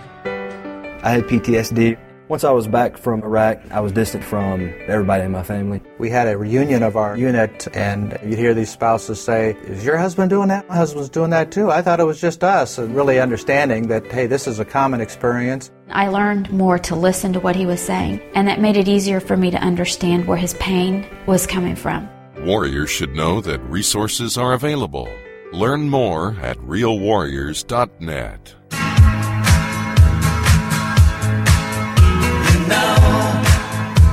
If you break my heart, I'll go. But I'll be back again.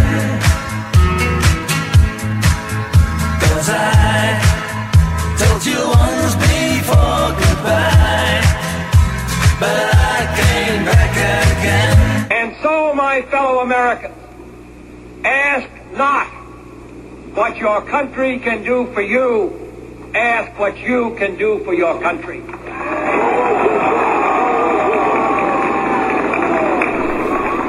Fellow Americans, ask not what your country can do for you. Ask what you can do for your country. Way back during John F. Kennedy's presidency tenure in office, he said those words. Just what does that mean? What does that mean? What was John Kennedy trying to tell America? Was he trying to tell us that all Americans, regardless of our stature in life, our stature in the community, whatever, we should give up some sacrifice, some time, some effort for the preservation of our country and all the freedoms that we enjoy? Or should we continue to stick our hand out and ask our country and fellow Americans to grease it with free money, welfare, etc.?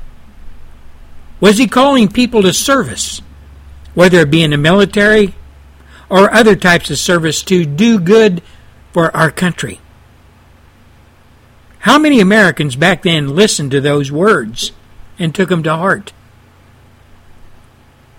You're listening to one of them. I was a young man of 17 years old. I joined the military. I went in the military. I tried to do my best for my country, like millions of other young men back then did. Eventually, we were all set off to war by our government. Our government was asked us to do something for the country, protect it against those who would want to destroy it. And we marched off to war, like many Americans before us had done and all the wars that America has been involved in. We took it upon ourselves, whether through conscript of being drafted or volunteering, it didn't make a damn hill of beans once you were on the field of battle. Whether you were a draftee or a person who signed up at their own free will. We were all in the same boat together. We had to have each other's backs or die. And we did exactly that. We had each other's backs. We didn't give a damn if the guy next to you was a Jewish guy or a Catholic or a Protestant or if they were Baptist or black or white or Hispanic or Chinese American, Japanese American. It didn't make a hill of beans. You either had to rely on those individuals as your brothers in arms or die. Most of us, when we came back from the battlefield and eventually made our way back from Vietnam or World War II or World War I or the Civil War, whatever war we were involved with, we come to realize that life meant something to us. It was very precious. We seen our friends die on the battlefield. We seen their heads blowed apart. We seen them blowed apart from smithereens. Arms, legs gone. Boots with no with a foot in it lay next to you. And when you got back to the homeland, you looked at things completely different. Battle weary, sleep deprived, and you looked at things completely different than the day you got on that plane or that boat to go off to battle. For one thing, most of us, all of us really, were worn out. I served one tour in Vietnam 12 months and 12 days. I was told when I was going to be coming home. When men marched off to World War I and II in the Korean War, they weren't told that. The question was, hey Sarge, when am I coming home? And the Sarge would reply, you're coming home two ways, when the war is over or in a body bag. Fast forward to today and look at our military people serving in the Middle East, wherever. Some of us serve seven, eight, nine combat tours. Remember what John F. Kennedy said? Ask not what your country can do for you, ask what you can do for your country. We have less than 1% of able bodied Americans serving in the military. They have left it at the feet of less than 1% of the, of the military to be served and serviced by less than 1% of the American people, men and women, who are doing what their country asks. The rest, they don't want to hear it. They don't want to hear it. They don't want a dog in the fight now or ever. Let somebody else's parents, let somebody else's family put their kid, their dog in the fight. We'll stay home and enjoy the freedoms, the Big Macs and whatever. Let those doofuses march off to war. And yes, they've been called that. And worse. Americans today, most, not all, are spoiled underinformed. I don't give a damn population that relies on government and the mainstream media, Pravda West, to make their decisions for them. Americans today have no concept, no concept at all of sacrifice for country at any level. The name of the game is self gratification. I want it now. I am always a victim. If I don't get my way, I am always a victim but I remain fat, dumb, and happy. That is America today. The majority of people side with people that run butcher shops to kill unborn American citizens.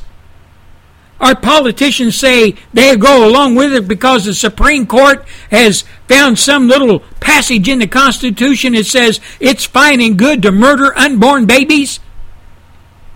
And our politicians stand up and say, I side with the Supreme Court. They say we can murder them, so we do. Don't ask me that question again. Other Americans, they don't want to hear any of it. I had a relative a while back I was talking to about partial birth abortion. I was describing partial birth abortion to her. She did not want to hear it. She says there is no way anybody would do such a thing. This is something you Republicans and you people on the right made up. I don't think any human being would do that to another human being. She refused to accept the truth. She covered it up with pointing the finger back at me and calling me a liar because I'm a conservative. But you see, folks, that's the way the left operates. They deny anything that stands in their way. They deny anything that is the truth that would make them look bad or morally corrupt. They flip it around, they spin it, and they point the finger back at you. And they say, You conservative, you Republican, you patriot, you're the ones that are making this up. You're lying. God help you for lying for th- about things like that. That's what I was told. Don't be telling me your lies as a conservative. There's no such thing as partial birth abortion. There's no such way that an American of any cut of the cloth or any individual would do anything like that to another American. And my relative was a Christian, is a Christian. Refused to believe it. Her church had never mentioned it. Her church had never mentioned abortion. What she knew about abortion was the same old adage I used to hear all down through the ages. Well, it's better they do that than go into the alley and stick a coat hanger up them. I said to her, How about absences? How about making sure you want that baby before you engage in per, uh, sex? Bottom line sex produces babies. Do you want one or not? In today's age, yeah, I'll have all the damn sex I want, and if I happen to get pregnant, I'll just destroy it, kill it, throw it away, throw it in a trash can, sell its parts. Heathens. Morally bankrupt. I don't give a damn about America, about human life, about anything. Just leave me alone. I've got to go watch my reality shows. Don't you dare talk to me about partial birth abortion. It doesn't exist. It's a figment of your imagination. It's something that you conservatives made up to make us liberals and con- progressives and so on look bad. No one would ever do anything like that to a human being. That was told to me five, six years ago, and it still rings in my brain today as if it was told to me 10 seconds ago how any individual, how my flesh and blood could offer up something like that as an excuse to cover up what they down deep in their heart know exist.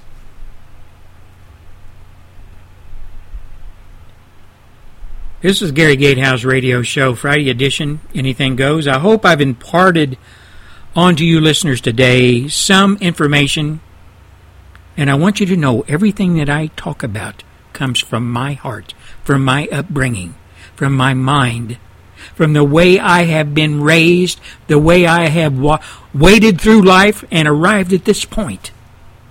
I believe in God. I believe in the Holy Bible. I believe in the sanctity of life. I believe in the sanctity of marriage. I believe in America. I believe that we are the greatest country on earth ever. But there are people chipping away at our foundation every day. People who don't give a damn about morals, about freedoms, about love of country, patriotism. They think it's all corny, stupid, and that's the people we fight. That's us folks on the pro life movement, us patriots, that is the people we engage in every day on the combat of political and moral ideas. Until Monday, this is Gary Gatehouse wishing you all a great weekend, a blessed weekend. God bless you and your families. Until Monday, good day.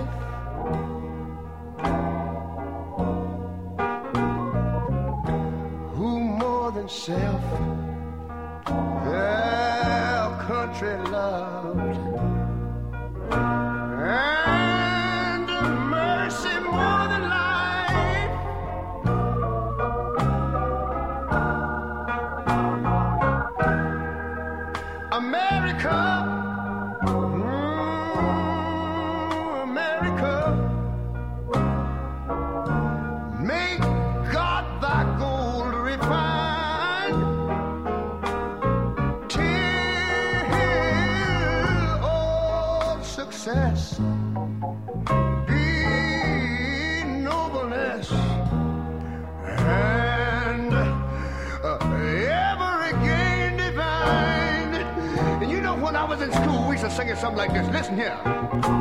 Oh, beautiful,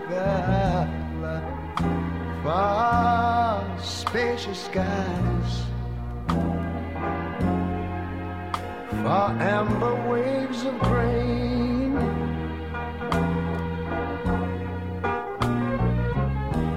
Far purple mountain